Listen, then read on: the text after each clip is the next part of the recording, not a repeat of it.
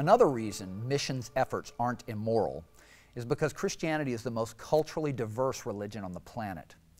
Of the 2.2 billion Christians that claim the name of Christ on this planet, Christianity has more cross cultural diversity than any other religious group ever.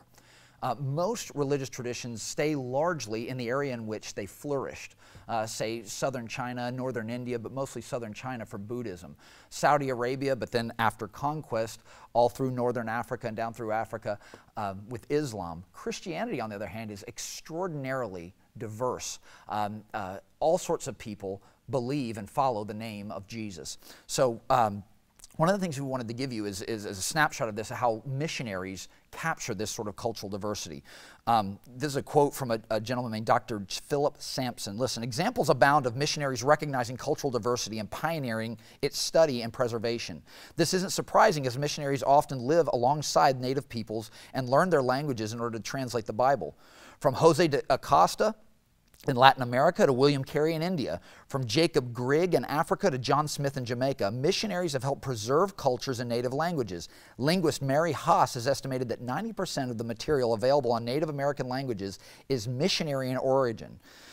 Some missionaries courageously identified with Native peoples. For example, Samuel Worcester went to prison for his defense of Cherokee rights.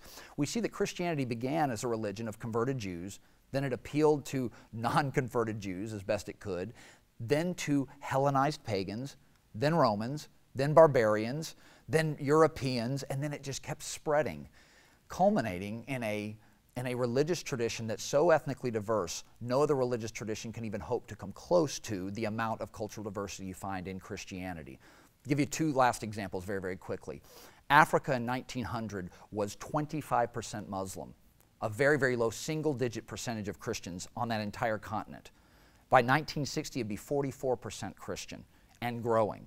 Uh, there's uh, many, many, many uh, people that would say, sociologists, anthropologists, that would say that Christianity will appeal to at least 38% by 2030, 38% of the 1.3 billion Chinese.